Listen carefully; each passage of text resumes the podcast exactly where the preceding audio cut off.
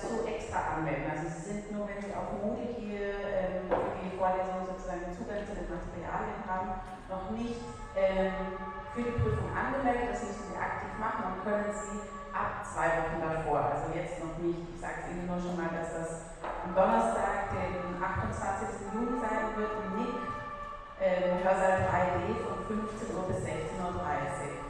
Den zweiten Prüfungstermin, für den es interessiert, haben wir auch schon. Das ist in der, der ersten Oktoberwoche, gleich am 1. Oktober Montag, ähm, ähm, wiederum um 15 bis 16.30 Uhr voraussichtlich ähm, im Hörsaal 31.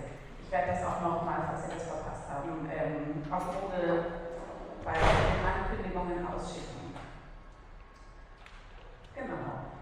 Äh, wir haben in der letzten Stunde nochmal, sind wir nochmal zu sprechen gekommen auf Nietzsches Genealogie der Moral, beziehungsweise ähm, genauer den, das dritte Kapitel, den dritten Teil. Und haben ähm, die Frage noch einmal gestellt, was asketische Ideale bedeuten. Nietzsche antwortet darauf in dreifacher Hinsicht, und zwar erstens äh, für die Künstler bedeutet das, das hat Arno Müller ganz kurz gesagt, gar nichts. Äh, für die Philosophen ähm, schon etwas mehr. Philosophen und Philosophinnen haben die Tendenz ähm, zur Bejahung von asketischen Idealen, ähm, weil sie den Zweck haben, ihre Lebensform zu optimieren ähm, indem sie die Souterrains der Leiblichkeit, so nennen es Nietzsche das, stilllegen und sozusagen die Ruhe und Muße ähm, dem Denken zugutekommen kann. Diese Form des asketischen Ideals klassifiziert Nietzsche dabei noch als ungefährlich. Erst mit dem ähm, asketischen Priester rücken wir dem Problem der asketischen Ideale ähm, auf den Leib ernsthaft. Warum? Weil der Priester die asketischen Ideale nicht, nicht nur äh, als, ein, als ein Mittel zum Zweck benutzt, zum Beispiel eben zur Optimierung seiner Lebensform, sondern vom Glauben an sie lebt.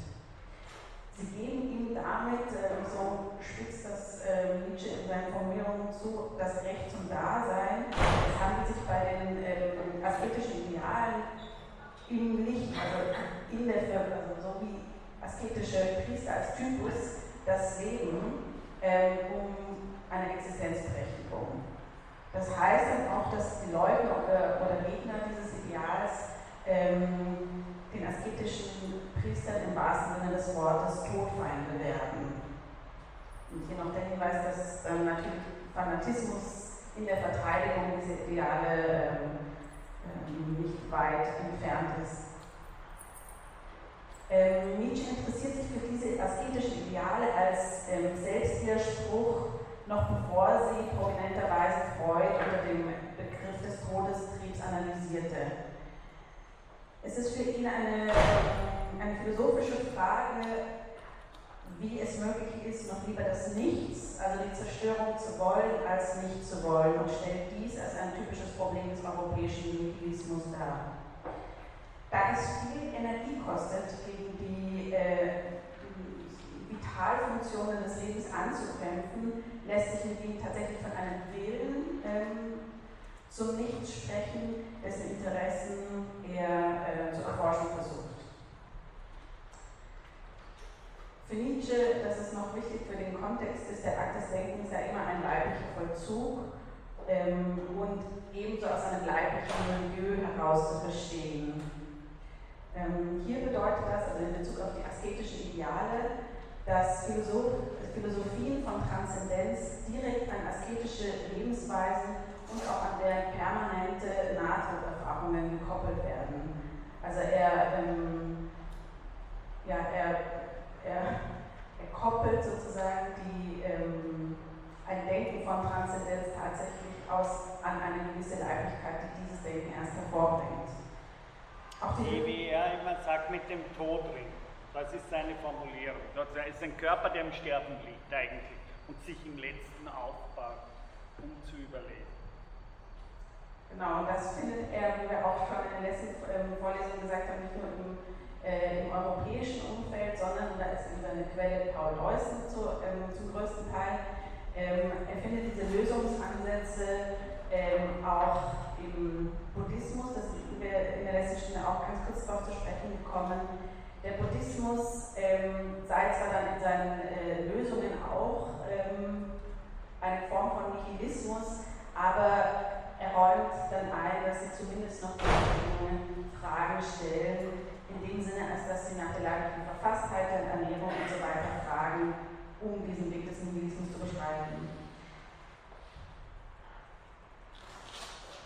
In der Vedanta-Philosophie werde eine Askese betrieben, die die Leiblichkeit zur Illusion erklärt ähm, und damit ähm, laut Nietzsche in dem Sinne auch platonisiert ähm, als dass sie das eine hinter den vielen Erscheinungen und ähm, Verschleierungen lehrt und sie damit zu Illusionen erklärt. Also das meint das Wort platonisieren hier. Wir, sind dann, wir haben dann mit Nietzsche abgeschlossen und auch noch einen, ähm, einen den religionskritischen Blick, den er uns vorgibt, auf ihn zurückgeworfen, könnte man sagen. Ähm, vor allem in Bezug auf den Zarathustra hat sich dann noch die Frage gestellt, da könnte man jetzt noch weitergehen, das ist äh, hier ähm, äh, interessanterweise angeklungen, äh, dass er auch von der Auferstehung des Leibes äh, im Kontext seiner Wiederkehr des Gleichen ähm, spricht und äh, Anne Böhl hat die Frage gestellt, ob Nietzsche mit dieser Lehre nicht auch etwas Erzkatholisches äh, betreibt. Und der andere, der andere Aspekt ist natürlich, ähm, das wird ihm auch vorgehalten, dass er mit dem Zarathustra als, ähm, als eine Alternative auch nicht auch so etwas Vermessenes im Sinne hat, wie eine Weltreligion zu gründen. Nur zur Ergänzung, also zum Beispiel in der chinesischen Philosophie ist es auch der Leib, der Unsterbliche und also nicht die Seele. Das ist eigentlich ein typisch antikes griechisches Problem, dass wir von der Unsterblichkeit der Seele sprechen. In den meisten Kulturen war es wirklich eine Form von Leiblichkeit, die überlegt. Natürlich nicht der grobstoffliche Leib, den wir sehen, aber wenn Sie an Ägypten denken, wenn man sozusagen den Toten was zu essen mitgibt und so weiter und so fort. Also ich sage nur, weil ich das nicht gesagt habe, aber das ist nicht nur im christlichen Kontext so, sondern eigentlich der Gedanke, dass es eine Art von Weiterleben einer feinstofflichen, wie man im Indischen sagen würde, äh, Leiblichkeit ist und dass das nicht im Sinne eines Platonismus eine reine geistige Idee wäre.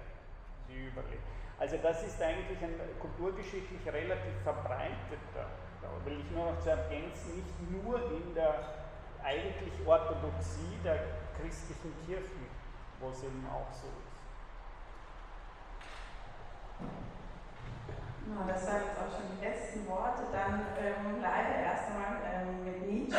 Wir sind dann jetzt übergegangen ähm, zu den Yoga-Sutren des Patanjali. Ähm, ähm, Patanjali, ähm, beziehungsweise diese Yoga-Sutren des Patanjali sind nicht ähm, ein Buch im klassischen Sinne, sondern eher eine Sammlung der Essenzen der Yoga-Praxis, könnte man sagen, und wird äh, nach dem jetzigen Stand der Forschung auf das 2. bis 4. Jahrhundert nach Christus datiert.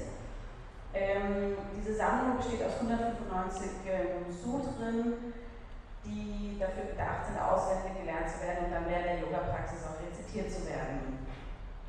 Äh, in Bezug auf den Fokus dieser Vorlesung, der, ähm, der ja sehr stark auf Körperkonzeption, die dann auch in interkultureller Hinsicht reflektieren wird, haben wir uns jetzt ähm, mal die, äh, vor allem die ersten vier Yoga-Sutren angeschaut.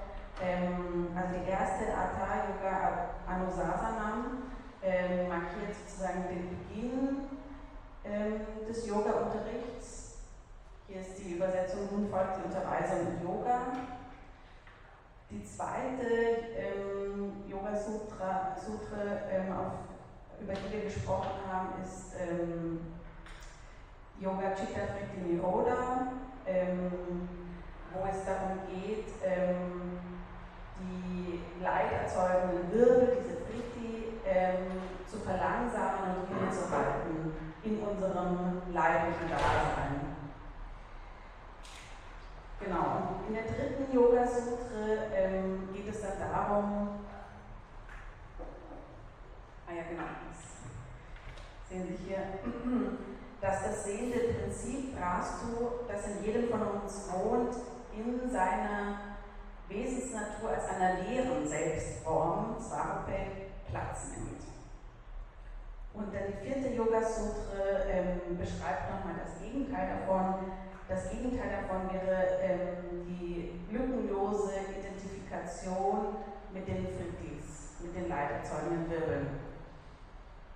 Genau, bis dahin sind wir jetzt gekommen. Danke.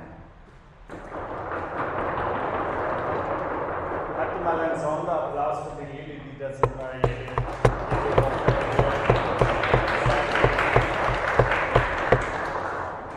ja. Gut, das heißt, wir hatten so ein kleines äh, Anberühren von ersten Kontakt mit einer nicht-europäischen Kultur und ich möchte hier vor allem, weil Yoga natürlich im westlichen Kontext oder im modernen Kontext ganz stark für bestimmte Art von Körperlichkeit, von Körperübungen, Asanas äh, gilt, äh, liegt es nahe, sich hier mal diese Tradition, die aber ursprünglich in Indien ein Darshana ist. Und Darshana heißt, ist üblicherweise die Übersetzung von Philosophie. Das heißt, Yoga ist in Indien, Indien eine der sechs orthodoxen, anerkannten philosophischen Schulen. Äh, und sie sind orthodox, weil sie äh, den Veda anerkennen.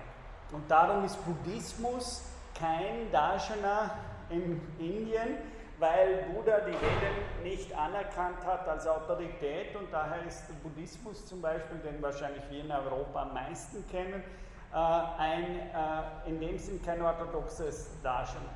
Yoga, Samkhya Yoga, das wird eben meistens zusammen genannt, weil Yoga, äh, ich, ich kann heute, mache ich ja nicht die ganze Vorlesung, ein ganzes Semester lang, muss ich die Sachen sehr verkürzt darstellen, weil Yoga normalerweise übersetzt äh, interpretiert wird, dass es der Versuch ist, eine Lebensform zu entwickeln, in der die Shankya-Philosophie lebbar wird. Und das heißt, philosophisch gründet die Yogaschule als Philosophie, als Darshana äh, in der Samkhya-Philosophie und daher wird meistens gesagt Samkhya-Yoga. Ja? Also in diesem Paar, weil sie philosophisch in Samkhya äh, gründet. Auf diese Dinge kann ich wirklich, ich, mir geht es wirklich mehr um diese Körperkonzeptionen die hier dann traditionell äh, zur Sprache gebracht werden oder wirklich, ja, wirklich zur Sprache gebracht werden im Yoga Sutra.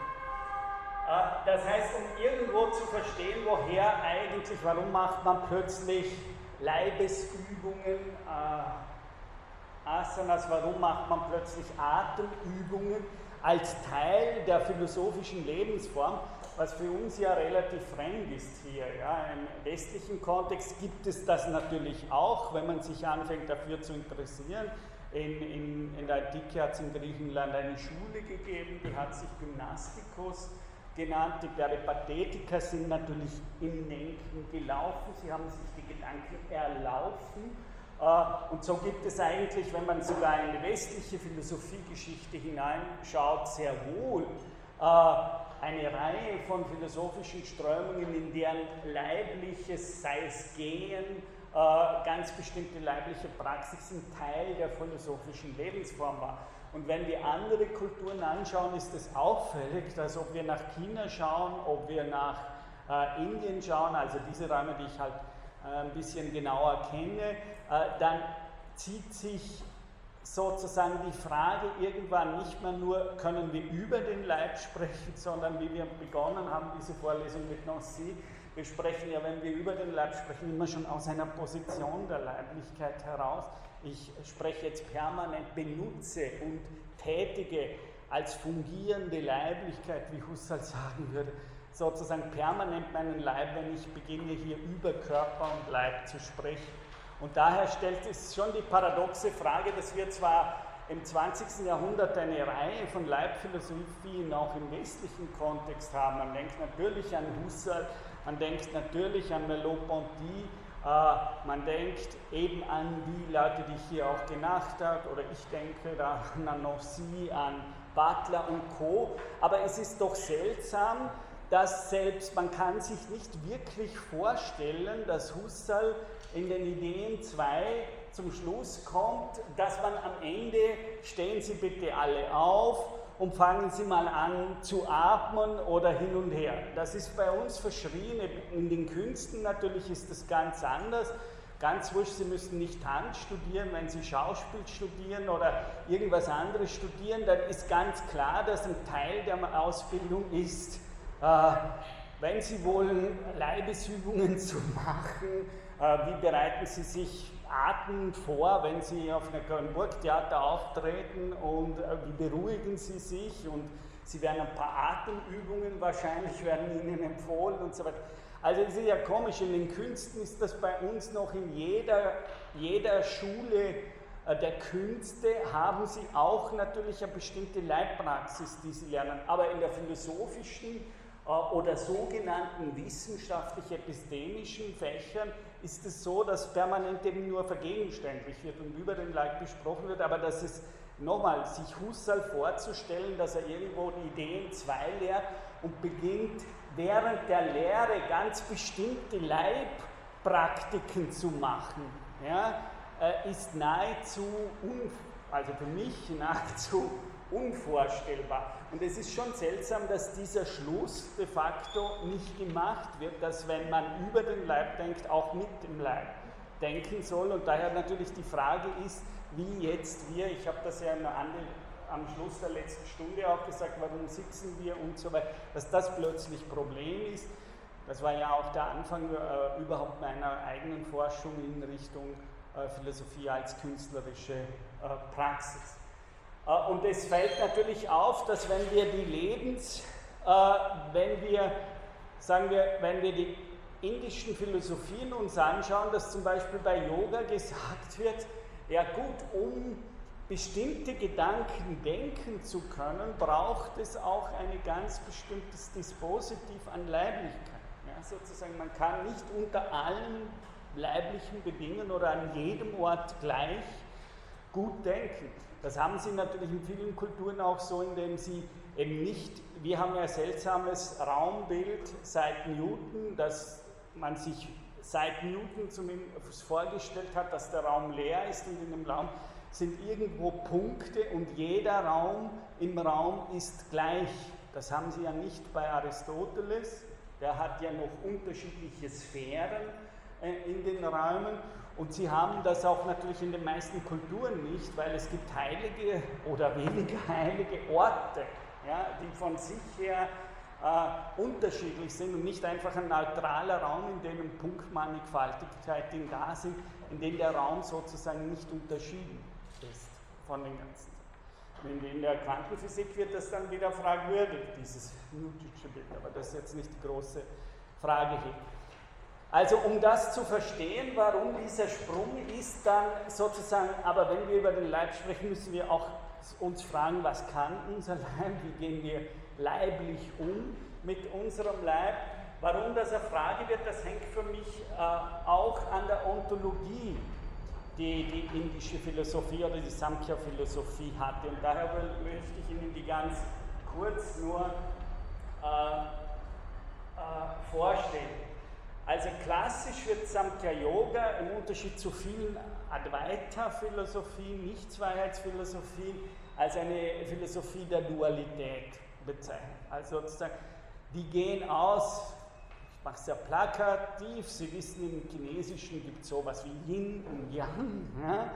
Und Sie können sich mal annähern, dass Samkhya Yoga wird üblicherweise als eine duale und nicht als eine nicht duale Schule weil sie gehen von zwei Prinzipien aus, nicht von einem Prinzip.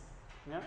Und die Namen dieser zwei Prinzipien, also ist aber für mich wichtig äh, für, für die Yoga-Philosophie, denn, äh, denn auch schon wenn wir uns das Wort Yoga, das habe ich noch nicht gesagt, etymologisch, auch das kann ich nur ganz kurz, ist am sinnvollsten Yoga mit Vereinigung. Also zusammenbringen, eigentlich was Kant Synthesis wir nennen, sozusagen. Es ist zwei Dinge zusammenbringen. Und darum ist es dual, weil sie haben sozusagen zwei Prinzipien und Yoga ist der Versuch sozusagen, diese zwei äh, wesentlich, also konstitutiv unterschiedlichen Prinzipien sozusagen zu vereinigen. Und dieses eigentlich vereinigen, eins zusammenbringen, Joch, ein Joch machen, Yoking im Englischen, das ist eigentlich die Etymologie des Wortes Also wirklich ein Yoking, ein Zusammenbringen von zwei differenten Sachen. Äh, und diese zwei Arches, wie die Griechen gesagt haben, diese zwei unterschiedlichen Grundprinzipien, das habe ich im oben geschrieben, ist auf der einen Seite eine Art geistiges, ja, ein, ein Margarete würde gleich sagen, Bewusstseinsprinzip, ich bin da skeptisch, äh, also ein geistiges Prinzip, ein Bewusstseinsprinzip, ein Selbstprinzip. Lassen wir mal das in mehreren Möglichkeiten, wie es immer wieder übersetzt wird, haben Sie hier auf der einen Seite. Wichtig ist hier in der Mitte haben Sie einen radikalen Cut, ja, Viveka. Viveka. Das heißt wirklich sozusagen eine Unterscheidung. Wenn wir Heidegger im, im Ohr haben, es gibt sowas wie wirklich eine ontologische Differenz. Ja, die ist nicht mehr hintergehbar. Da gibt es nicht ein Eines, sondern da gibt es das Urteilen, wie die deutschen Idealisten gesagt haben. Also es gibt das Urteilen, das heißt, äh, es gibt zwei Sphären, die sozusagen hier geteilt werden und die gleichzeitig durch das Yoga, durch das Yogi in einen Zusammenhalt äh, gebracht werden. Daher muss man wahrscheinlich im asiatischen Sinne eher von polaren Prinzipien. Äh, oder wenn man sogar wissenschaftlich modern sagen will, von komplementären Prinzipien sprechen. Also das heißt, sie haben wirklich so eine Art, ein seltsames Prinzip und dieses Prinzip wird mit unterschiedlichsten Termini bezeichnet. Äh, wir hatten das zum Beispiel schon in Chitta Vritti Niroda, da ist dieses Wort Chit, Chitta drinnen. Äh, und das heißt, wörtlich heißt es eigentlich Chit so viel wie das sehende, das vernehmende Prinzip.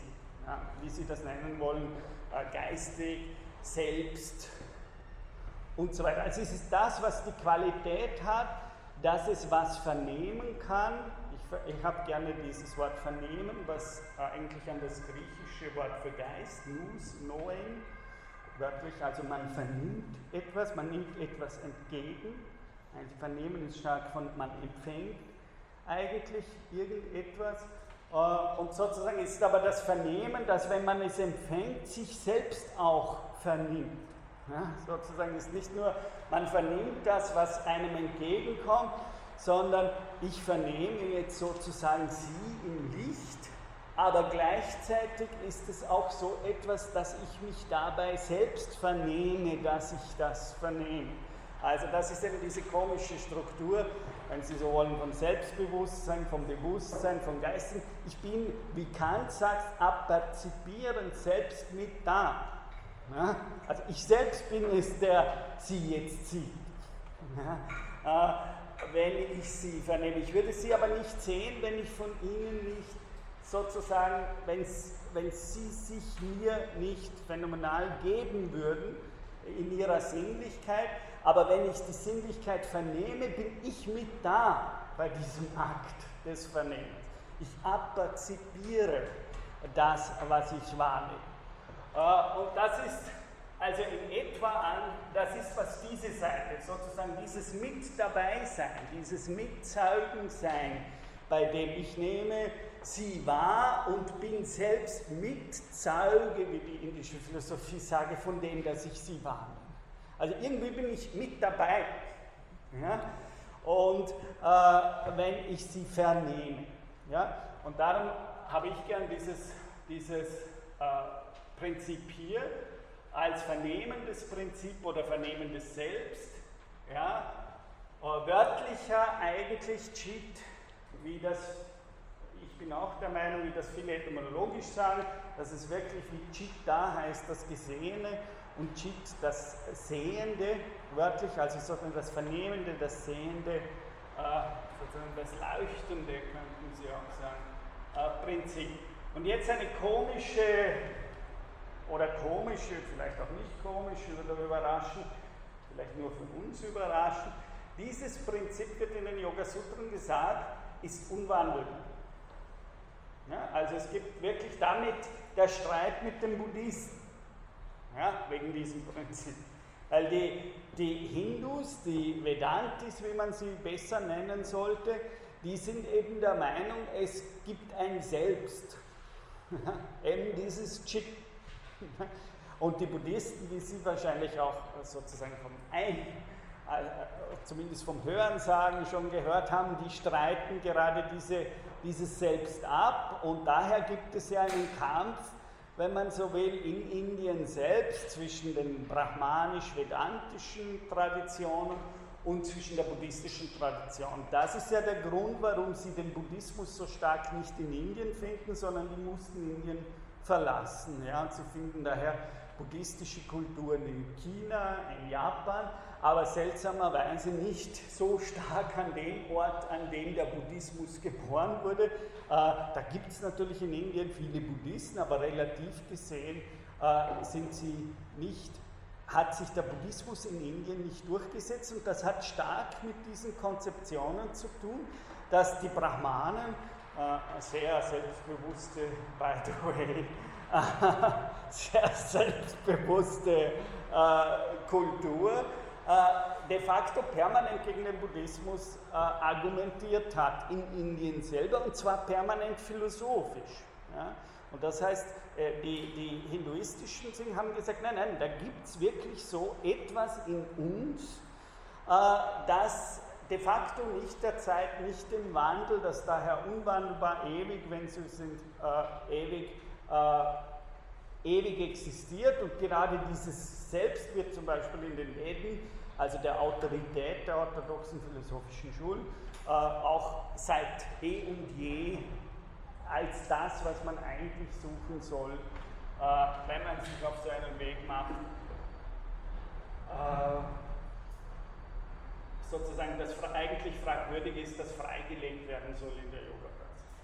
Jetzt haben Sie, und daher sehen Sie schon, das ist auch Nietzsche hier, man sagt nicht so ganz falsch, dass eigentlich Yoga Shamkhya sehr oft eine sehr asketische Körperauffassung hat. Auf das werde ich noch hinauskommen. Also das hat relativ wenig historisch und von der Geschichte der Philosophie her mit dem zu tun, wie wir im Westen derzeit Yoga verstehen. Äh, das heißt, traditionell her gesehen ist es eigentlich eine, eine Philosophie, bei der immer wieder die Frage auftaucht, sozusagen, wenn wir das erfahren, was müssen wir uns da nicht von der materiellen Welt und von Prakriti und so weiter loslösen? Und das Wort Keivalyam für Befreiung heißt wirklich Loslösung und Absondern. Aber das ist eben eine schwierige Sache. Das heißt, Sie sagen, es gibt einen Riss im Sein selbst. Sozusagen, da gibt es einen Riss. Und da gibt es auf der einen Seite ein Prinzip, dieses selbstische Prinzip der Selbstwahrnehmung, aber auch sozusagen, das in jeder Fremdwahrnehmung mit da ist. Und auf der anderen Seite gibt es ein, ein, Prinzip, das ganz andere Qualitäten hat, nämlich dass ein Prinzip des Werdens ist, das ein Prinzip des Wandels ist und das Parinama, äh, Parinamavada. Äh, und das ist sozusagen auf dieser Achse hier dieser Zeichnung das materielle Prinzip, das wird in gesamte Yoga Prakriti äh, genannt. Und das heißt, das ist eine Art ja, viele vergleichen es mit der Natura Naturans von Spinoza, nicht so ganz falsch wahrscheinlich, um uns eine an. Aber es ist eine Art, es hat umgekehrte, nicht kompatible Qualitäten, daher zwei Prinzipien. Äh, es ist nicht sich selbst erleuchtend, also es ist nicht etwas, was sich, Materie vernimmt sich nicht selber, wenn sie kein Bewusstsein hat. Ja? Sie vernimmt sich nicht selber, also Shamkya Yoga sagt, okay, das, ist eben, äh, da sitzt nicht am Bewusstsein drinnen, sondern das ist wirklich ein anderes Prinzip. Da gibt es so etwas wie den materiellen Kosmos und dieser materielle, nicht, am Schluss natürlich ist es dann schon so, dass hinter diesem materiellen Kosmos natürlich immer der Purusha und dieses unwandelbare Selbst ist.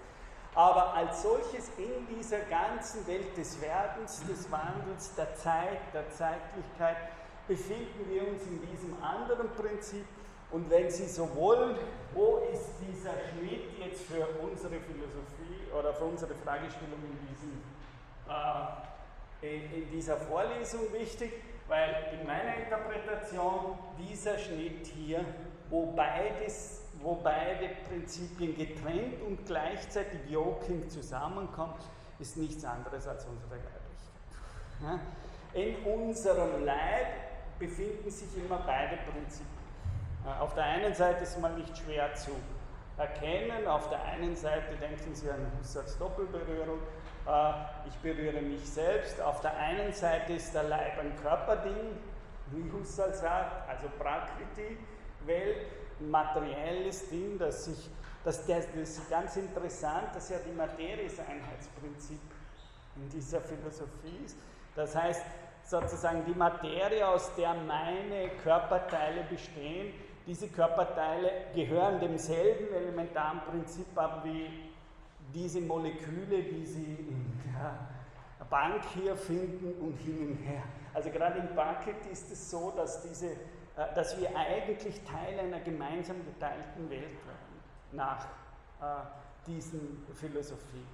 Das heißt, der Leib ist einerseits ein Körperding, das man angreifen kann und daher Teil dieser Welt, aber seltsamerweise brauchen wir den Leib genau als den Ort, an dem nicht nur sozusagen die dunkle, dumpfe, unbewusste Materie da ist, sondern Leib ist gerade der Ort, an dem diese Materialität und diese Prakriti so etwas wie ein Selbstgewahren, ein Aperzipieren von sich selbst äh, am eigenen Leib verspürt. Das heißt sozusagen, Leib ist eben diese seltsame Sache, an der wir einerseits Körperding sind und auf der anderen Seite Selbstbewusstsein sind. Ja? Und daher würde ich sagen, diese Schnittstelle ist insofern ganz wichtig, als man sagt, dieses Viveka meint eigentlich nichts anderes als mich selbst in meiner Leiblichkeit, nämlich auf der einen Seite dieses Selbstbewusstsein, andererseits eben dieses ekstatische Teilen einer gemeinsamen Welt mit ihnen äh, in der auch die gemeinsamen Gesetze äh, von Schwerkraft, von Ausbreitungsgeschwindigkeiten und sozusagen, das ist ja nicht mein Selbstbewusstsein, wo ich das bestimme, sondern das sind die Gesetze dieser materiellen Welt von Prakriti, die wir miteinander teilen. Äh, genau, was habe ich da?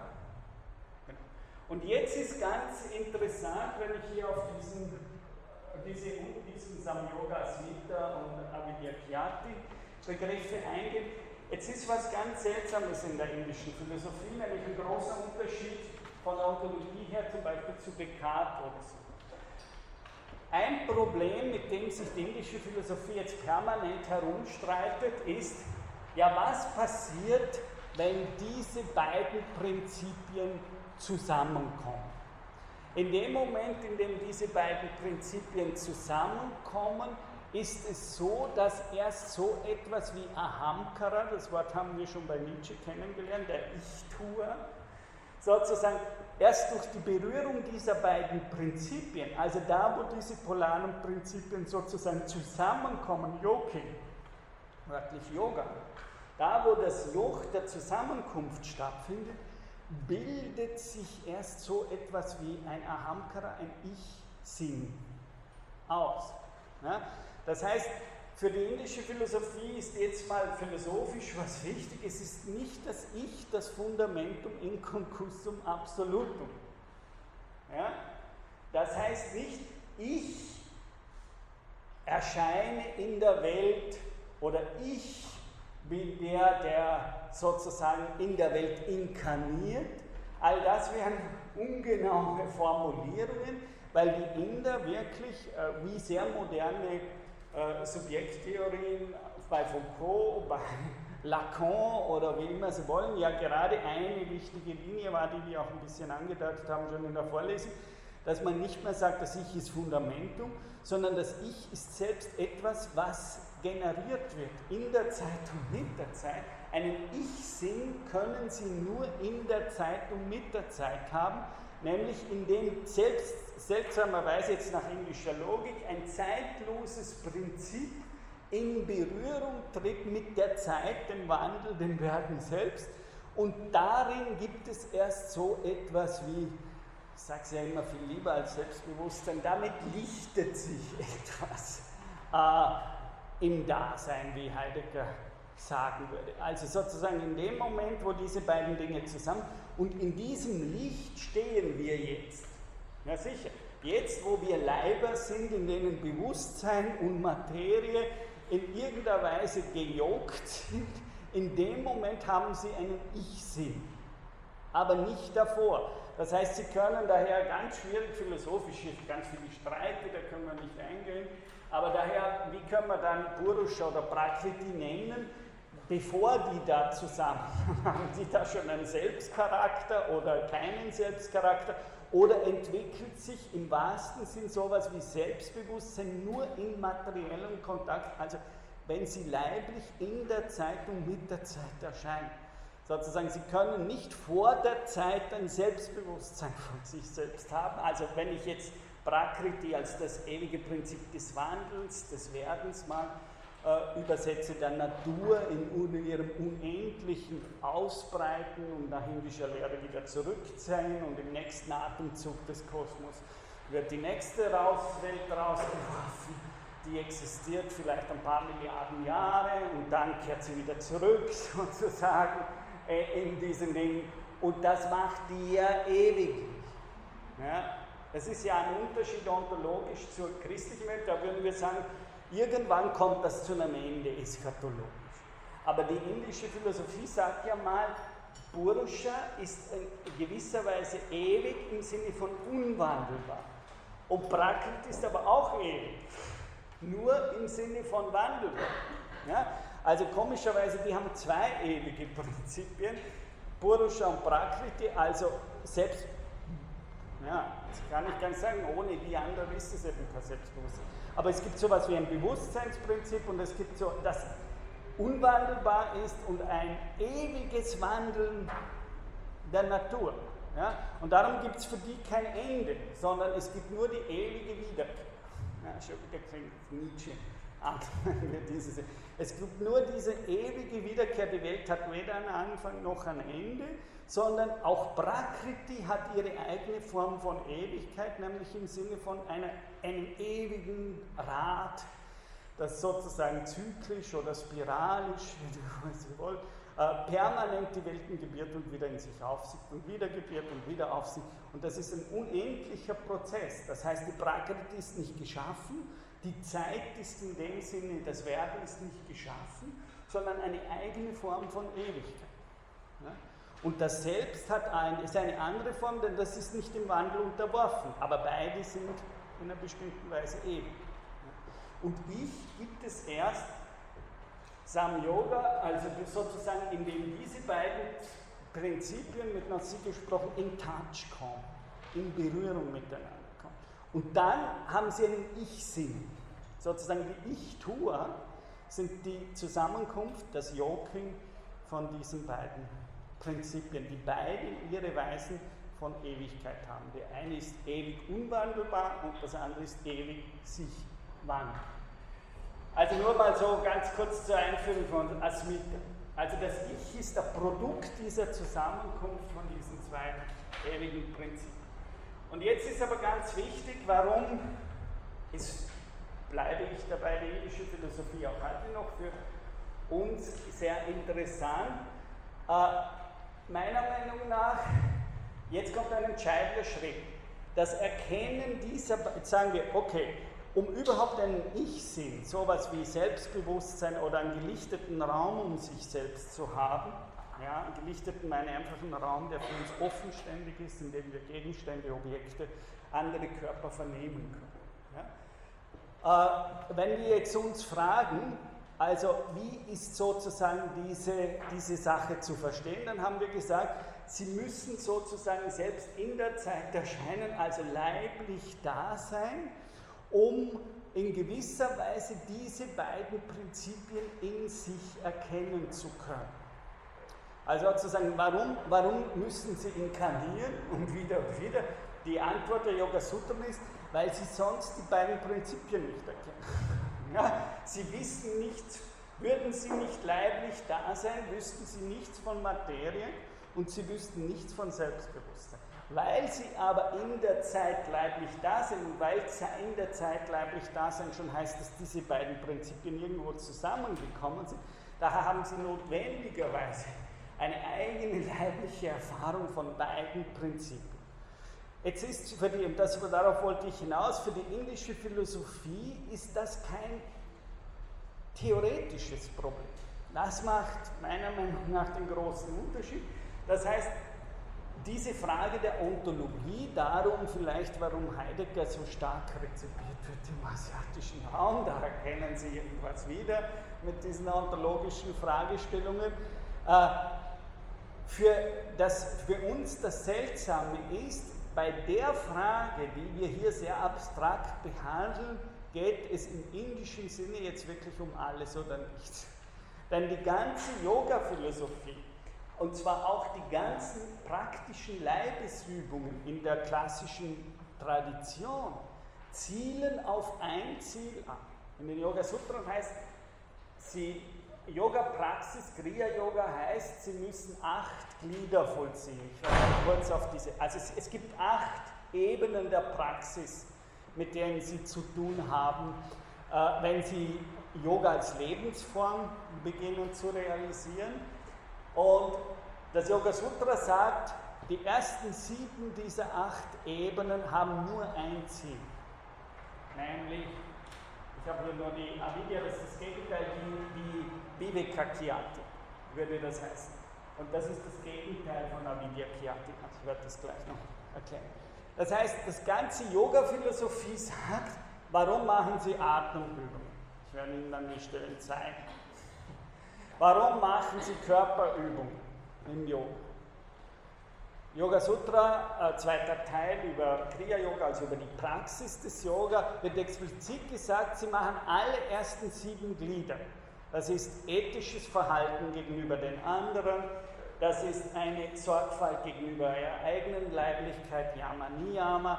Das ist Asana, das dritte Glied, Körperübungen, äh, sozusagen die Einübung, Askesis, griechisch, Abhyasa, Sanskrit. Äh, sie, sie üben sich ein in bestimmte Körperhaltung. Ja, das ist ein Asana. Äh, das werde ich dann noch genauer ein bisschen beschreiben.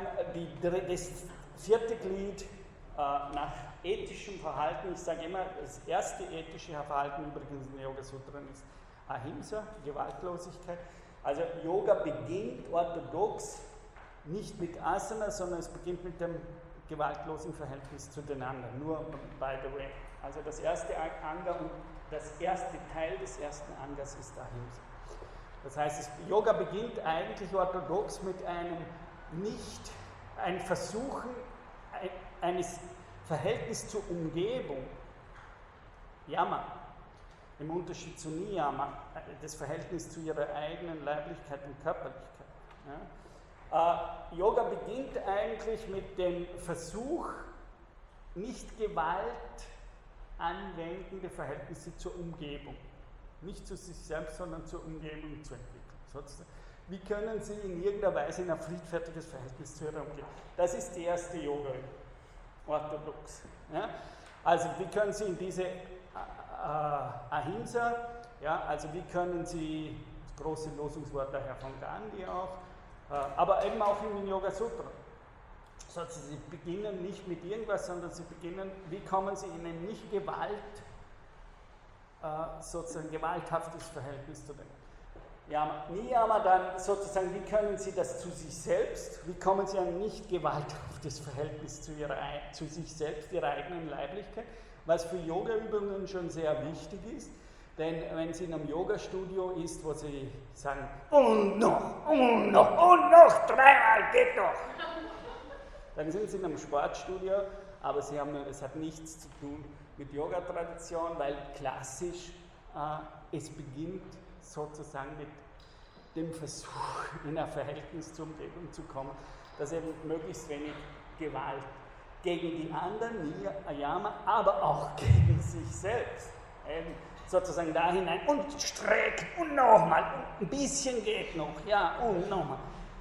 Das ist europäische Gymnastik oder Sport oder wie immer Sie das nennen wollen.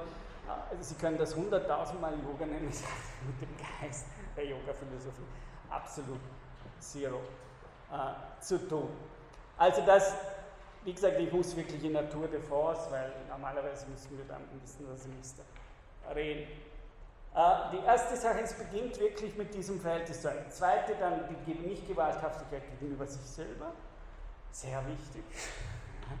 Sozusagen die Nichtvergewaltigung von sich selbst. Äh, in, Im Yoga auch wichtig, für, weil gerade auch im Yoga, in bestimmten Yoga-Szenen ja sehr wohl so diese leuchtenden, fanatischen Augen äh, ab und zu auftauchen also sozusagen diese Nicht-Gewalthaftigkeit gegenüber sich selbst ist ein äh, entscheidender Moment. Das dritte Glied von den acht Gliedern ist erst äh, Asana. Ja? Das heißt, Asana habe ich schon gesagt, das wird beschrieben. Was ist ein Asana? Ein Asana ist eine Körperstellung, die drei Qualitäten hat, wird in den Yoga Sutran gesagt. Äh, die erste Qualität ist äh, Zucker, wieder Bestätigung von dem, was ich gerade gesagt habe. Nämlich Zucker ist das Gegenteil von Dukkha. Und Dukkha heißt schmerzhaft. Also Yoga-Übungen, die grundsätzlich auf die Erzeugung schmerzhafter Zustände ausgesetzt sind, keine Yoga-Übungen. Denn es wird, eine Yoga-Übung ist alles, wenn Sie gehen, wenn Sie reden, äh, jede jede Haltung, Asana heißt eigentlich so viel wie, äh, äh, kommt eigentlich von, von Sein, ja, sozusagen in einer Seinshaltung sein, wäre eigentlich die genauere Übersetzung, ja, sozusagen in einer Seinshaltung sich einüben. Ja, das ist ein Asana, sich einüben in eine Seinshaltung. Äh, äh, das wäre Asana, also der erste, genau, der erste Aspekt habe ich gesagt, es ist, diese Einübung soll komfortabel sein. Das heißt noch nicht unbedingt eins zu eins mit Wellness zu übersetzen ist. Aber sozusagen, es ist so, dass diese Einübung de facto eben nicht, wie Nietzsche kritisiert, ja, sozusagen, ich fange an, da mich irgendwie zu quälen und zu peinigen und hin und her. Äh, das ist alles wortwörtlich, was drinnen steht. Also da sage ich nichts, es werden nur drei Dinge gesagt. Die, ein, ein Yoga-Asana ist die Einübung einer Seinshaltung, die Sukha, also freudvoll, Sie können auch wirklich sagen lustvoll ist. Und auf der anderen Seite ist es ein Sthiti, Charakter und das ist ein ganz wichtiges Wort in der ganzen englischen Philosophie, nämlich es bedeutet sowas wie Beständigkeit. Ja? Also eine Yoga-Übung ist nicht sozusagen, jetzt zeige ich Ihnen, ich kann meinen Fuß hinten da heraufnehmen und verknallen. Ja? Und dann sehen Sie jemand, der macht das und danach gehen Sie raus und oh, sozusagen, oh, oder Bandscheibenvorfall oder hin und her, äh, hin und her. Das heißt, Stitti heißt, eine Yoga-Übung ist dann richtig oder die Einübung in eine Seinshaltung ist dann richtig, wenn ich sie länger aushalten kann und zwar komfortabel. Ja? Es mag schon sein, dass irgendjemand, der besondere tänzerische oder Ballett- oder Gymnastikbegabung hat, der, der oder die mögen Dinge komfortabel machen können, die sie länger drinnen haben und sich komfortabel fühlen in Stellungen, wo wir diesen Schmerz äh, erleben würden. Aber das ist eben gerade der erste Satz, als ich bei Diskacha äh, sozusagen Yoga gelehrt bekommen habe, war der berühmte Satz, start from where you are. Also sozusagen, das ist ja auch der Grund, warum Yoga klassisch nicht in Gruppen unterrichtet wurde, also ganz moderne Entwicklung, auch in Indien offensichtlich mit der Ökonomie zu tun. Äh, man kriegt mehr Geld zusammen, wenn man in Gruppen lehrt, als Einzelunterricht hätte. Aber klassisch natürlich wurde Yoga als Einzelunterricht unterrichtet und ich selbst habe Einzelunterricht gehabt. Also ich habe in meiner Ausbildung nicht einmal Gruppenunterricht gehabt bei Desiccation. Äh, das heißt, äh, auch das so ein kleiner Hint, Fragwürdigkeit, was, wo ihre Schmerzgrenzen sind in diesem Raum, wenn wir anfangen, Übungen zu machen, die sind sehr unterschiedlich. Ja. Und, und wo daher ein Asana für sie stimmt oder nicht, ist nicht so einfach verallgemeinert. Ja. Das ist wie machen Sie eine Gruppenpsychoanalyse. Ja. Das geht bis zu einer gewissen Ebene geht das, aber dann geht es ab einer ganz bestimmten Ebene einfach nicht. Ja, weil eben die Unterschiede hier in der Leiblichkeit sehr unterschiedlich sind.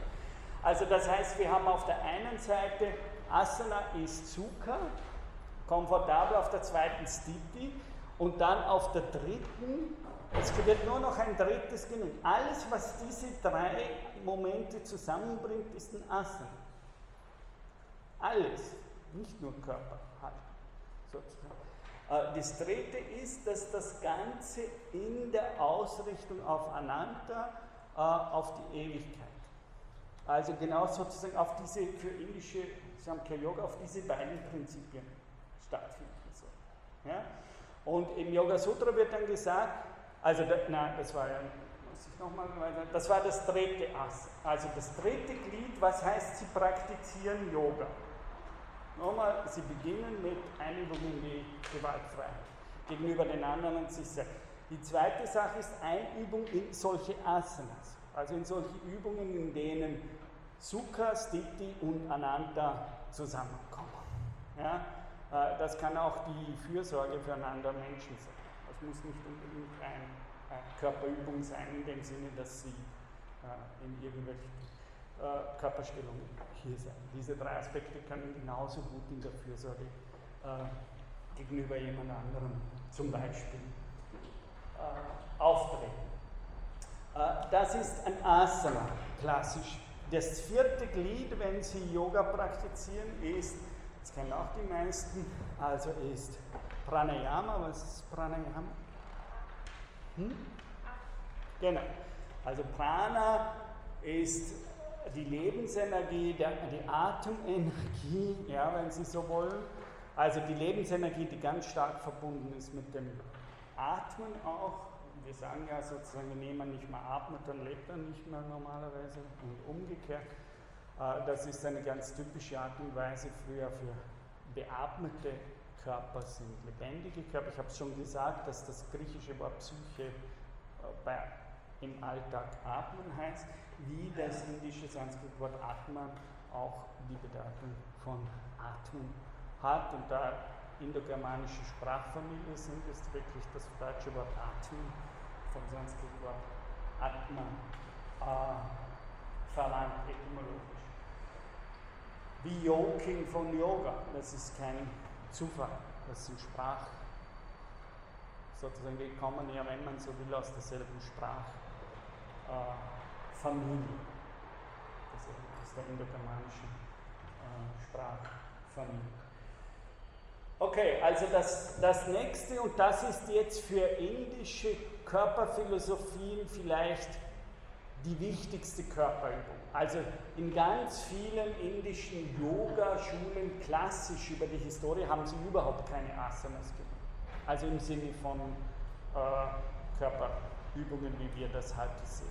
Und in den Yoga-Sutren, äh, 400 unserer Zeit, wird kein einziges Asana, man kann ein, es gibt zwei Sutren über Asanas. Das eine sagt eben das, was ich jetzt gerade gesagt habe.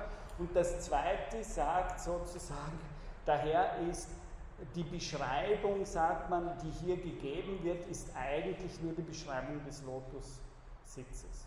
Ja, also eigentlich, sie setzen sich rüber, verschränken wie Buddha äh, die Beine und versuchen ruhig und komfortabel, ruhig und komfortabel hier sein in einer Ausrichtung auf die Ewigkeit und das heißt wirklich jetzt sozusagen im indischen in diesem Kontext dieser indischen Schule, muss man sagen, so viel wie, sie versuchen sich auf diese Prinzipien von und Prakriti äh, zu fokussieren.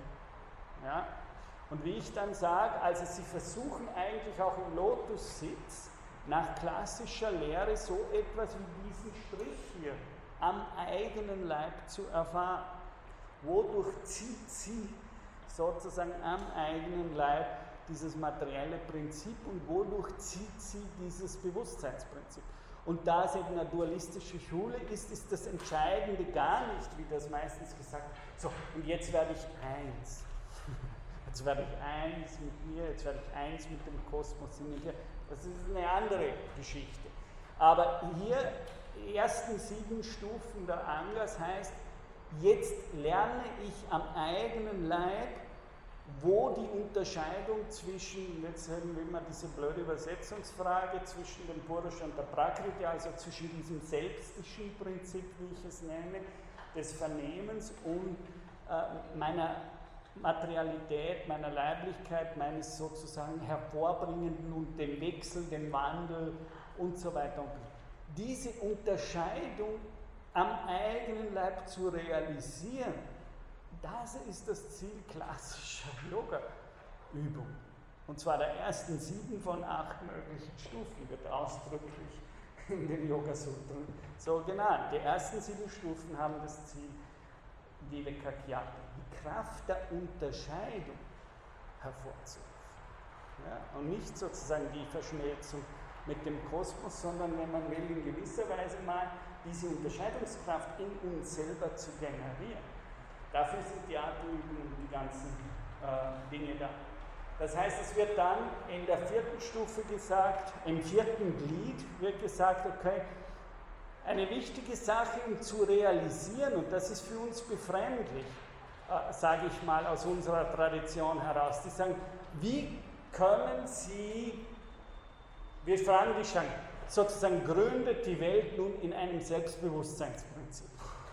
Oder gründet die Welt, ist die Welt nur eine Art materielle Evolution von irgendwas? Und die seltsame Methodik der indischen Philosophie ist, ja, fragen Sie sich am eigenen Leib. Das ist der seltsame Antwort, denn wir schicken Ratten ins Experiment, wir schicken Moleküle durch den Laserstrahl, wir untersuchen sozusagen diese ganzen Dinge, aber seltsamerweise hat die europäische Philosophie selten die Sache gesagt, ja, aber an ihrer Leiblichkeit sind sie ja beides. Molekül, äh, ein, eine Art materielle Konfiguration von äh, Molekülen, von Teilchen, äh, von Kräften, aber sie sind auch Selbstbewusstsein. Das heißt, die Frage lässt sich nicht einfach nur abstrakt für die indische Philosophie stellen, sondern sie ist eine Frage äh, und darum kommen sie zu sich, sammeln sie sich, äh, generieren sie aus dieser Sammlung her die Kraft, wirklich, wie der Kakjaki, muss man wirklich die Kraft der Unterscheidung. Können Sie mit der Zeit am eigenen Leib sagen, was von Ihnen ist dieses selbstische Prinzip des Bewusstseins oder wie es des Selbsts und welches von ihnen ist dieses dem permanenten Wandel unterworfene Ding? Diese Unterscheidung hervorzubringen ist nicht jetzt aber nur theoretisch, sondern in der klassischen Yoga existenziell, ihr Heil, wenn ich es christlich sage. Äh, und ein bisschen über ihr Heil hängt an dem, ob sie es schaffen, in diesem Leben diese Unterscheidung. Denn ihr Tod wird ein anderer sein, würde die indische Philosophie sagen. Und wenn sie sterben, ohne diese Unterscheidung realisiert zu haben am eigenen, oder sie haben sie reserviert, sie werden einen anderen Tod, zum Beispiel nach indischer Lehre.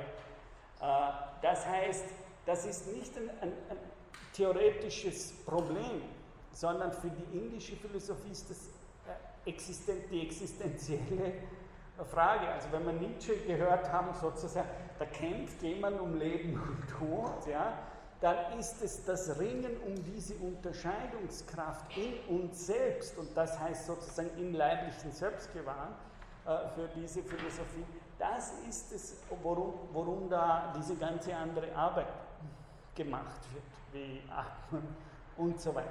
Kriegen Sie diese Klarheit, kriegen Sie diese Unterscheidungswege. Das ist das Zentrale. Unterscheidung und nicht verschmelzen ja, von der Tradition. Also wir haben jetzt gesagt, äh, das nächste ist, dass man üblicherweise, wenn man so Asanas macht, also sich in, Seins, in Sein einübt, äh, dass man dann diese Sache auch arbeitet mit der eigenen äh, Atem. Ja?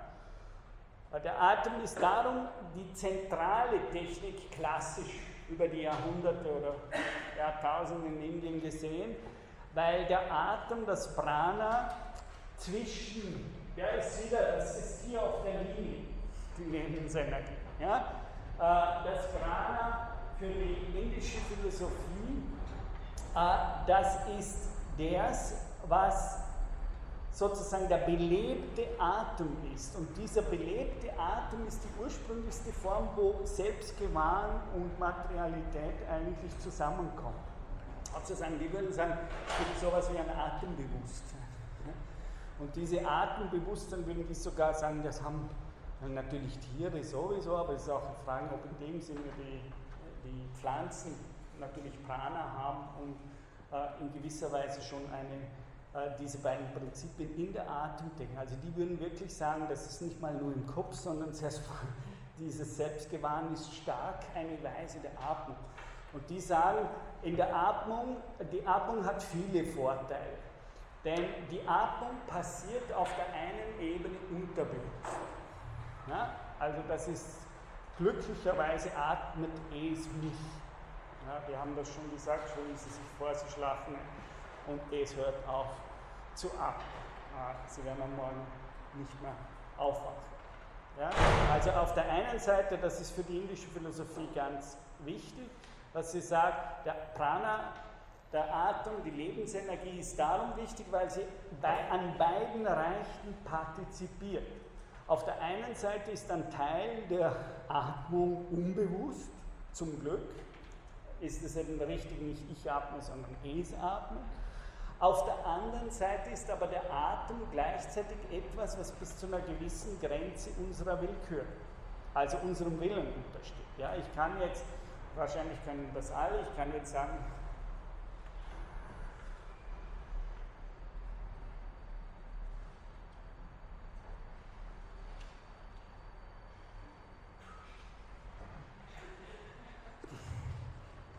nur kurz.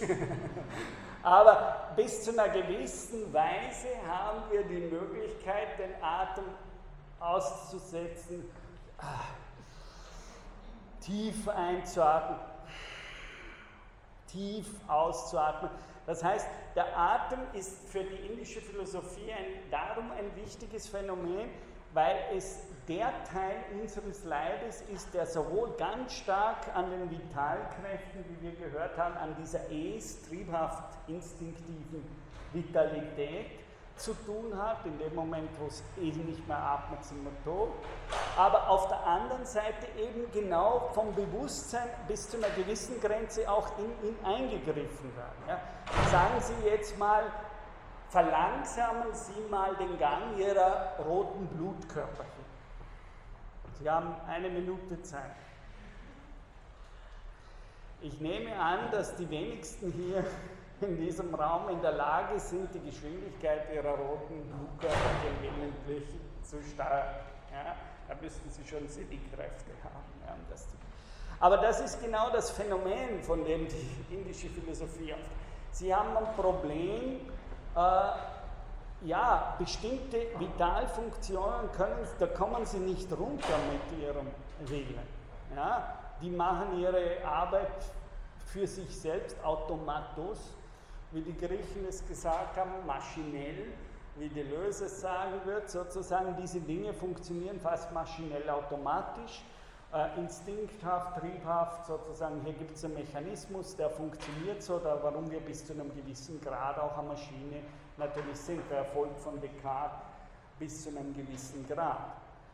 Äh, diese Dinge funktionieren maschinell unbewusst hin und her. Aber beim Atem haben wir eben die seltsame Sache, dass wir von dem Prinzip genauso kommen können. Sozusagen, wir haben dieses Prinzip und wir haben dieses Prinzip und können beginnen, bewusst sozusagen Atemtechniken auch zu entwerfen, in der wir, und nichts ist, auch das will ich, muss ich an der Stelle immer sagen, weil sozusagen das Klischee ist indische Philosophie und äh, Yoga, das wäre so eine Art Rousseausches Zurück zur Natur. Ich kenne die Kultur relativ gut und auch die Praktiken. Es gibt nichts Unnatürliches als die yogische Atmung. Äh, also, also sozusagen hier wird absichtlich versucht, ganz stark auf die natürliche Atmung, die ihnen natürlich ist, einzugehen und sie kulturell umzuformen. Und ich sage es nur auch nochmal beim Wort Yoga. Etymologisch kommt es ganz stark von den Ochsen, sozusagen äh, die Ochsen zusammenspannen. Auch hier wieder ein Bild, wo es eigentlich damals war das Ochsengespann Hightech, ja, das Smartphone äh, der indischen Kultur 3000 Jahre vor Christus. Ja, also sozusagen man baut diese Ochsenkarren äh, das war die High Technology, das heißt, es war ein Kulturbegriff, Yoga, und ganz stark eine sozusagen aktive Bearbeitung der Natur. Also die beiden sind nicht, das ist nicht Prakriti Natur, das ist äh, der, der, dieses andere Prinzip in gewisser Weise ist hier ein Prinzip, das permanent sozusagen in diese Dinge eingreift. Ähm, was problematisch formulieren ist, lassen wir auf die Seite. Gut, also das wäre das wär Pranayama, Atemübung. Bei der Atemübung wird nur gesagt, was ist eine yogische Atemübung. Pranayama wird so beschrieben in den Yoga Sutren, dass gesagt wird, sehr analytisch, sehr phänomenologisch. Was sollten wir unterscheiden? Die Inder sind nämlich die großen Sortierer, auch das ist ein völliges Klischee. Warum ist die indische Kultur heute noch so interessant? Weil die Inder alles dokumentiert haben. Es gibt keine zweite Kultur, die so gut dokumentiert ist wie die indische. Weil die indische Kultur immer Protokollleute hatte, so eine Art Beamte, die mitgeschrieben protokolliert hat. Und das ist sozusagen auch nicht unser Bild eigentlich von Indien, das wir meistens haben, äh, dass die Inder eben gerade very, very analytical äh, unterwegs waren in ihrer Kultur. Das sieht man auch, was ist eine Atemübung? Atemübung wird beschrieben, wir müssen unterscheiden zwischen dem Moment der Einatmung, dem Moment sozusagen der Oberpause, äh, wenn sie sozusagen am Atemhöhepunkt sind und dann für einen Moment, wie Paul Celan sagt, die Atemwende kommt. Ja? Und das ist ja das Interessante in, in der Yoga-Atmung, also sozusagen ein Bewusstsein zu bekommen für die Atemwende. Also sozusagen sie atmen ein und dann ist sozusagen dieser Höhepunkt der Atemwende und da in diese Atemwende hineinzukommen und sozusagen die zu verlängern, zu vergrößern, die zum entscheidenden Moment in der Atmung zu machen, das ist eigentlich der Versuch von Pranayama. Ja? Und dann atmen Sie aus äh, und dann gibt es wieder den Atemwende unten und diese vier Momente sozusagen zu trainieren, zu kultivieren, das ist eigentlich der Sinn von Pranayama, wenn ich jetzt weiter. Ich habe heute, sonst brauche ich zu lange. Das übrigens ist ein Bild für die, das, das klassische Bild, eines der klassischen Bilder für die ideale Yoga-Stunde. Also Sie sehen Lord Vishnu mit der Schlange der Unendlichkeit. Hier sehen Sie die drei Komponenten. Ich habe gesagt, komfortabel. Also Sie sehen, Vishnu ist nicht unbedingt der Inbegriff eines militärischen, einer militärischen strammen Haltung, die er hier hat, sondern hier haben Sie offensichtlich das Sukha-Moment, er genießt seine Position. Dann haben Sie auf der anderen Seite, er ist doch, hat sich stabil eingerichtet und komfortabel. Und Ananta, der dritte Aspekt, die Schlange, Vishnus ist klassisch das Symbol für die Unendlichkeit. Und hier sehen Sie die ganzen Ritis, die Wirbel der Zeit, die sozusagen gelassen an ihm vorbeigehen. Sozusagen, er sitzt, äh, sozusagen wie ein Purusha sitzt er da entspannt, äh, kommt genüsslich, stabil in sich ruhen, in der Unendlichkeit und sozusagen unberührt von den Wirbeln der Zeit.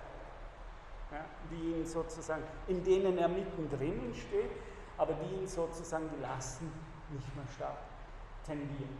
Das ist das so, also wenn Sie heute sagen Asanas, dann werden Sie wahrscheinlich irgendwelche äh, Stellungen denken, die, Sie, die so oder anders ausschauen. Das ist das eines der ganz klassischen Bilder für das, was ein Asana ausmacht. Ich sage immer, er sitzt ähnlich eigentlich wie Sigmund Freud, der immer auch so ganz verschoben in seinem Stuhl äh, in der Berggasse gesessen ist. Äh, also das, was ich jetzt gesagt habe, ich habe mir wahnsinnig tolle Zeichnungen noch gemacht. genau, das war, die, das war das Bild, das ich hätte. Das heißt, das ist eigentlich alles, was über, über Atemübungen in den Sutren gesagt wird. Nämlich es wird gesagt, Sie haben hier eine 4, 4, 5, 5, 6, 6, 5, 5, 4, 4. Das würde heißen, Sie machen, Sie atmen ein und während Sie einatmen, zählen Sie 4.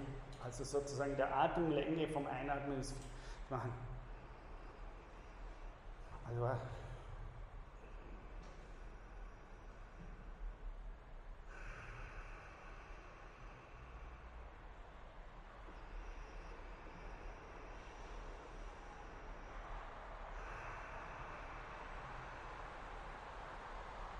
Und sie gehen so langsam hinauf. Also sie machen zuerst vier und jetzt haben sie den zweiten Atemzug war fünfer Länge, jetzt geht es dann rauf auf sechs und so. Krishnamacharya, der Lehrer meines Lehrers, äh, der hat Anfang des 20. Jahrhunderts, wurden mit ihm Experimente gemacht von britischen Wissenschaftlern, der konnte drei Minuten lang sozusagen nicht ab. Ja, sozusagen, das ist ein wissenschaftliches Experiment, das durchgeführte mit ihm, der konnte drei Minuten äh, dieser. Das kommt von diesen Übungen, wie das äh, sehr orthodoxer Brahmane gewesen. Und äh, das ist die Art der Übungen, wenn natürlich, sie fangen an mit 4-4, das ist so der normale Atem, den sie haben. Und langsam sukzessive 5, 6, 7, 12, 18 und er landet dann bei drei Minuten nicht nur da, sondern bei der Atempause von drei. Also das wäre 4-4. So wird das in den Yoga Sutren beschrieben. Also sie fangen an mit, so habe ich auch klassisch Yoga-Unterricht begonnen.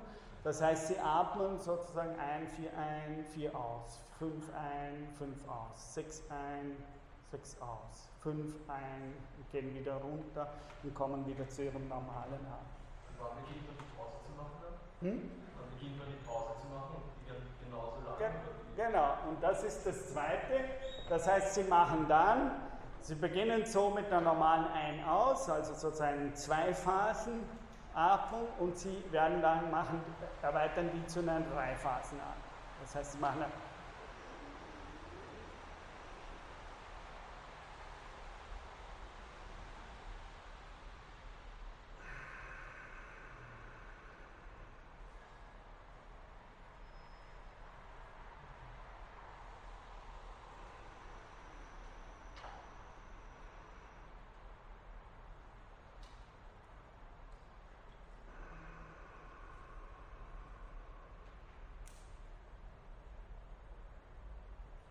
Und das steigern sie. Sie machen das dann fünf, einatmen, fünf Pause. Fünf. Das ist eben genauso, schauen auch die Zeichnungen üblicherweise von diesen Schulen aus. Sie haben Strichmännchen und sie haben dann äh, sozusagen diese, diese Dinge, viermal vier, dann auf fünf, steigern auf sechs und dann gehen sie wieder zurück auf diese Sache. Fünf, vier und dann landen am Ende dann wieder in ihrem normalen Atem. Und genauso wird in den Yoga-Sutren 400, äh, 400 nach Christus, also 400 unserer Zeitrechnung. Äh, das ist alles, was über Pranayama in den Yoga Sutra gesagt wird. Also üblicherweise, und worum geht es? Es geht nicht um das Einatmen, sondern das Lernen, diese Atempause zwischen zwei Atemzügen bewusst zu realisieren. Und wenn Sie, und jetzt kommen Sie zurück natürlich zur Definition von Yoga, wie haben wir gesagt, Yoga Sutra 2, wie wird Yoga in den Sutren gleich am Anfang im zweiten Sutra definiert? mit Chitta, Vritti, Niroda. Vritti sind die Wirbel, die da beim Vishnu irgendwo die wirbelnde Zeit da draußen nicht mal wirklich so angeht, sondern Vairagya gelassen, äh, so, sich in einem gelassenen, stabilen Verhältnis gegenüber der Zeit befindet. Und sozusagen jetzt wird gesagt, Chitta Vritti Nirodha.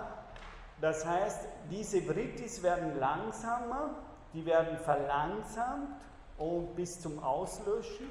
Und das passiert eigentlich in der Yoga-Praxis über die Jahrhunderte hauptsächlich über diese Übung. Also das ist die, wird dann auch in Yoga Sutra gesagt, das ist das, was den Schleier der Maya reduziert. Und langsam diese Unterscheidung zwischen Selbstbewusstsein und Materie, also wenn Sie so wollen, in Ihnen am eigenen Leib zur Realisation bringt. Ja? Also machen Sie diese Übung. Ich würde Sie empfehlen, bitte nicht zu machen. Das sind Übungen, die nur unter Anweisung von einem sehr guten Lehrer oder einer sehr guten Lehrerin gemacht werden sollten. Also auf keinen Fall solche Übungen zu Hause selbst praktizieren, weil Sie hier in die ursprüngliche Nietzsche, kann man von Nietzsche, Sie greifen mit diesen Übungen in Ihren quasi natürlichen Atem ein und die Möglichkeit, dass wenn Sie das einfach produzieren oder mit schlechten Lehrern machen, dass Sie einen schlechteren Atem sich holen über diese Übungen, als Sie davor hatten, ist sehr groß. Also diese Übungen äh, sind Übungen, aber das ist die zentralste oder eine der wichtigsten Übungen in der klassischen Yoga-Tradition. Das heißt, von der Theorie her, die Vrittis, sozusagen, was macht diese Übung? das hat auch viel natürlich, wenn man es ganz wissenschaftlich anschaut, mit, viel mit Sauerstoff und so weiter. Das sind ganz viele Mechanismen, die in dieser Übung äh, am Werk sind. Äh, das heißt, was macht die Übung? Sie bringt ihre wirbelnde Zeit zur Ruhe und sie schafft ein Bewusstsein von Nirodha. Das heißt, Wer länger in dieser Atempause komfortabel und stabil sich aufhalten kann in diesem Nichts zwischen zwei Zügen von Atem, von Einatmung, Ausatmung oder Ausatmung, Einatmung, wer dieses Nichts zwischen den zwei Atemzügen beginnt zu realisieren am eigenen Leib, der macht eben Yoga im Sinne von Chitta Vritti Yoga. Das heißt, und da wird dann gesagt, wenn Sie sich zurückerinnern, äh, was ist das dritte Sutra, das ich kurz erwähne. Also es wird gesagt, was ist Yoga? Yoga ist langsam das zur Ruhe bringen dieser wirbelnden Bewegungen und damit die Realisation von Nirodha oder buddhistisch gesagt von Nirvana. Und wo aber können Sie das üben? Klassisch in der indischen Philosophie, indem Sie die Atempausen beginnen zu realisieren. Und wenn Sie in der Atempause wohnen können, dann haben Sie eine selbstleibliche Selbsterfahrung von diesem Nirodha. Wenn Sie so wollen buddhistisch, weil das Wort buddhistisch kennen wir das eher, dann machen Sie eine Nirvana-Erfahrung. Wenn Sie in dieser Lücke der Atemwende als solcher, äh, wenn Sie die beginnen selbst zu realisieren an sich selbst. Und dort verstehen Sie dann den Zusammenhang zwischen Materie und Bewusstsein. Das ist die Theorie. Ja? Sozusagen, wenn Sie das, diese Zwischenräume beginnen zu realisieren, dann bekommen Sie ein Bewusstsein von Vivekakyati und das heißt, Sie realisieren am eigenen Leib die Unterscheidung von Materie und Selbst. Wie das nennen wollen. Das Sie kommen von der Avidya Kayati in die Vivekakyati. Genau. Äh, das ist sozusagen äh, Pranayama. Jetzt die nächste, die nächste Sache ist, dass Sie sagen, okay, Sie haben Pranayama, die Theorie ist jetzt, wenn Sie Pranayama üben, dann geht dieser Schleier der Maya reduziert sich, also der Verstellung, und Sie können irgendwann diese Unterscheidung und damit auch den Purusha in sich selbst gewahren. Ja, das ist kurz, sehr kurz formuliert Ding. Was ist die fünfte Glied? Wir waren jetzt bei den ersten vier. Yama, gewaltloses Verhältnis zur Außenwelt, Niyama, gewaltloses Verhältnis zu sich selbst, Asana, Einübung in diese Art von Seins, äh, Seinshaltung. Dann hatten wir jetzt Pranayama, diese Atemtechniken, bei denen es eigentlich um die Niroda-Erfahrung, um diese zwischen den Atemzügen liegende Stille oder, oder Lücke, wie sie das, dass sie die beginnen selbst zu realisieren. Das ist das in der, der Atemübung. Je mehr sie diese Lücke größer wird, und durch die Übungen soll diese Lücke in ihnen größer werden, ja, sozusagen diese leer, dieser leere Raum, der soll in ihnen realisiert und durch die, durch die Atemübungen ausgedehnt werden. Ganz, ganz materiell. Ja. Der soll ausgedehnt werden. Und jetzt hat es geheißen beim Yoga Sutra 1.3, dann, wenn Sie Chittavritti Niroda machen und Niroda erfahren, dann nimmt ihr Svarupe. Svar ist selbst, Rupe Form. Dann nimmt ihre Selbstnatur der Purusha dort Platz, wo er immer schon war. Ja? Aber es dann. Sozusagen, oder sagen, dann findet ihr selbst seinen Sitz. Und das könnten wir auch sagen in der Doppeldeutigkeit von jemand findet, hat den Sitz in der Mitte? Also sozusagen, es wird gesagt, wenn Sie in der Atemlücke, wenn Sie die realisieren und komfortabel und stabil diese Lücke gewahren, dann nimmt das vernehmende Selbstbewusstsein, alles ist sehr schwierig, welche Wörter ich hier verwende, immer unter vielen Anführungen, dann realisiert ihr Selbstbewusstsein den Ort, an dem es immer eigentlich schon zu Hause war. Ja? Sozusagen in dieser Atemlücke sind sie zum ersten Mal bei sich selbst. Das ist die Theorie. Sozusagen, sie sind eben normalerweise im Einatmen beschäftigt oder mit dem Ausatmen beschäftigt, aber sie vergessen die Lücke damit. Wenn Sie diese Übungen machen, dann bekommen Sie einen Sinn oder ein Realisieren von dem, wo eigentlich das Selbstbewusstsein zu Hause ist sozusagen die Svarupe, die Natur, sie beginnen die Natur des reinen Selbstbewusstseins selbst zu gewahren, und zwar am eigenen Leib. Äh, das ist diese Geschichte. Und dann passiert es jetzt so, jetzt kommt, wie ich immer sage, das Tor zur Meditation, Pratyahara, nämlich jetzt kommen die, das kennen Sie sicher von irgendwelchen äh, Stücken her, die drei Affen, ja, der eine hat die Augen geschlossen, der andere hat die Ohren geschlossen, der dritte hat den Mund geschlossen. Nicht? Sie kennen wahrscheinlich die meisten äh, Souvenirs. Ja, das ist Pratyahara, das heißt, es wird jetzt gesagt, je mehr Selbstbewusstsein Sie bekommen von diesem Zwischenraum zwischen dem Ein- und Ausatmen und je mehr Sie sozusagen dort stabil sich befinden können, in, sozusagen in diese Mitte, wie Gerade die Tantriker haben das ganz stark, wo sie in diese Mitte zwischen den zwei Zügen hineinfinden. Äh, da ist es so, dass sie diesen, wenn sie so wollen, jetzt ein Wort, das ich gar nicht mag, aber das ich halt in der Kurzfassung trotzdem verwende, dann sind sie in ihrer eigenen Natur oder wenn sie so wollen, in einer Art Innenraum gelandet. Aber im Innenraum, darum mag ich das Wort nicht, der sich eben nicht sozusagen als das andere zum Außen versteht, sondern sozusagen dieses Außenwelt ist in diesem Raum selber auch drin. Also sozusagen das ist daher nicht das subjektive Innerlichkeit. Sondern, aber die Theorie ist jetzt, dass gesagt wird, wenn man in diese Lücke, dann nimmt man, beginnt man das Selbstbewusstseinsprinzip in sich selber wirklich zu gewahren. Sozusagen. Man wohnt jetzt wörtlich, nimmt Platz, sitzt in diesem Prinzip. Und das ist sozusagen dieses Bild, die Sinne gehen zu und ich bin nicht mehr auf das Einatmen, Ausatmen, sondern ich bin auf diesem Raum zwischen allen, allen Dualitäten in einer gewissen Weise. Zwischen Ein-, Ausatmen, zwischen Leben und Tod, zwischen äh, Mann und Frau. Ich bin sozusagen an einem Ort des Zwischens gelandet, an dem diese polaren Dualstrukturen so nicht innen und zwischen innen und außen müssen sagen also sozusagen, da, da bin ich gelandet. Und das nennen Sie jetzt sozusagen, wenn man da vertraut wird mit diesem Ort, dann sozusagen ist man im Pratyahara.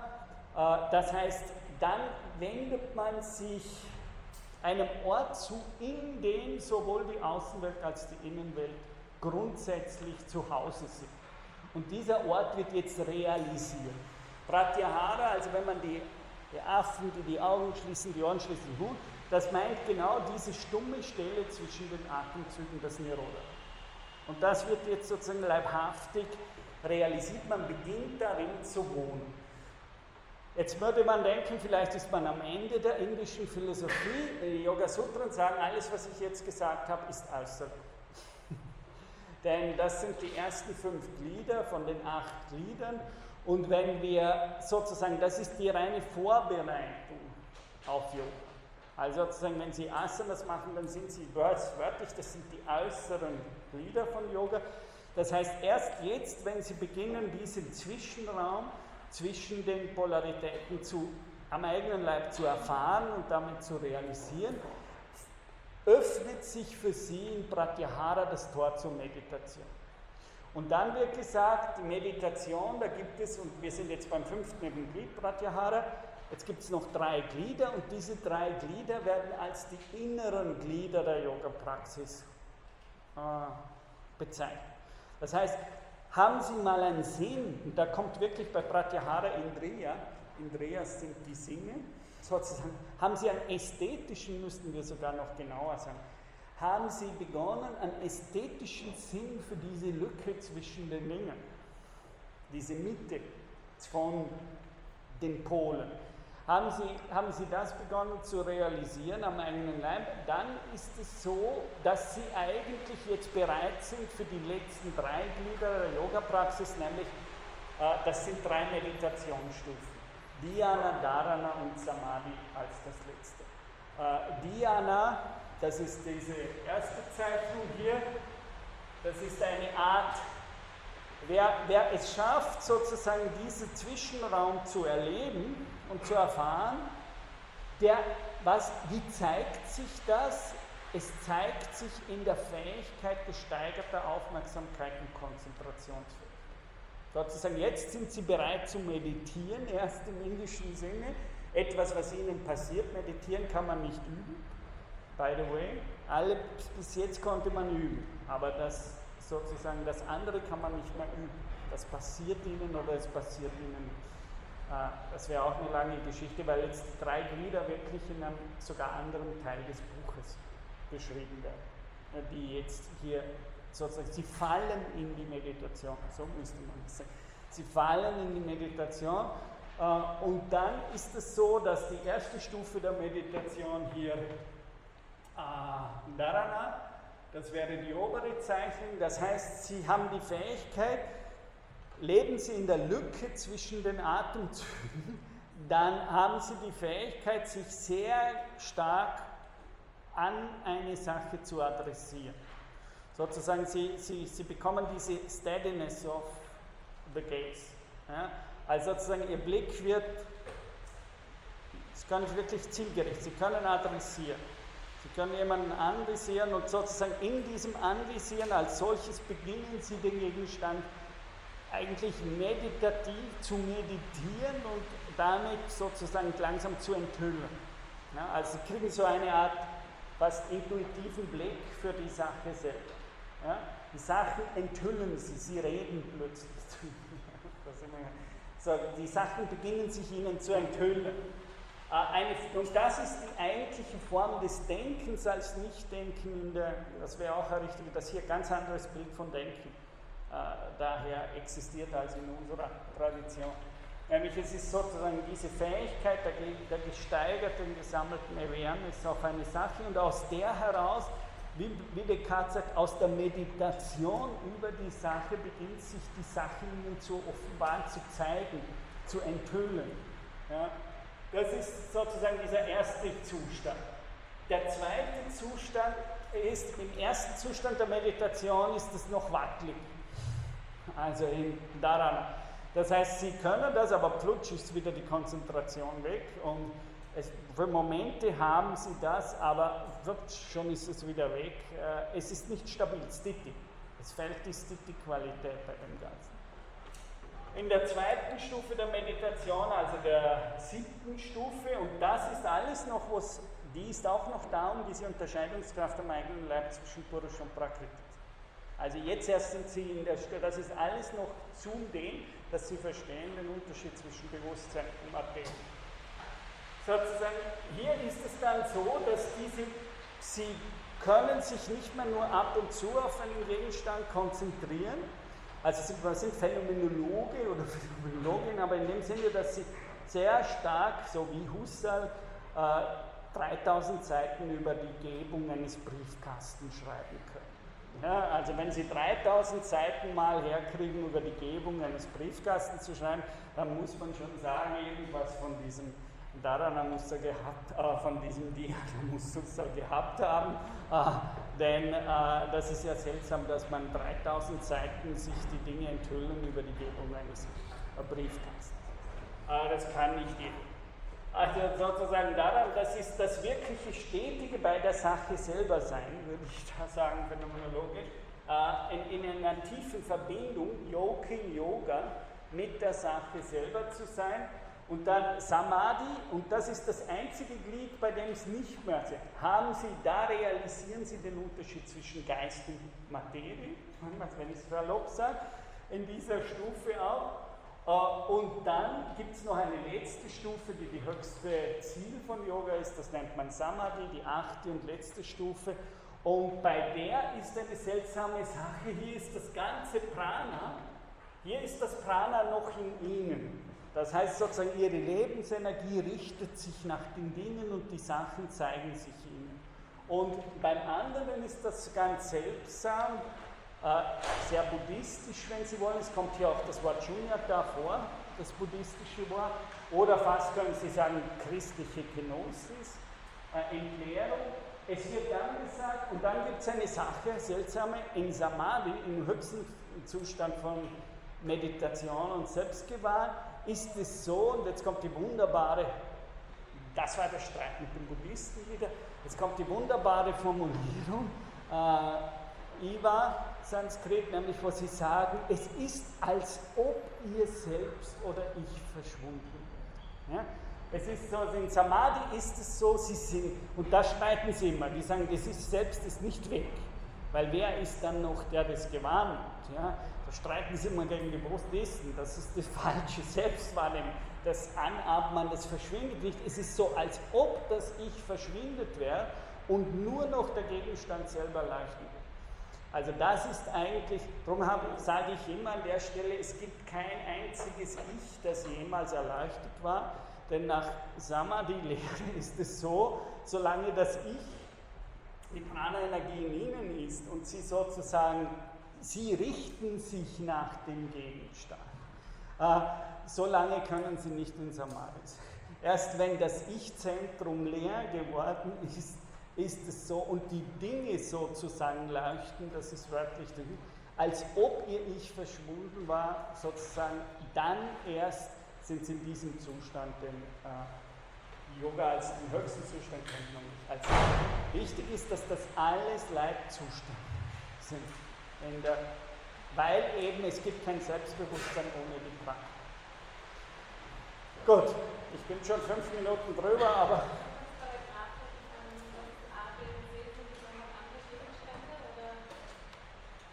Welche? Ah, aber ja, das wäre einfach, das mittlere ist ihr leiblicher Nullpunkt, wie Husserl sagen würde, und das andere ist die Umgebung verschiedener Gegenstände, die sie haben. Und hier geht es darum, um die Adressierung oder wie es bei uns auch halt um die Intentionalität, also das sich richten auf Gegenstände, auf Umgebung. Und das sind Bilder, in denen versucht wird, diese drei unterschiedliche Weisen der Intentionalität oder Non-Intentionalität innerhalb dieser drei Phasen der Meditation irgendwie schematisch zu beschreiben. Gut, danke.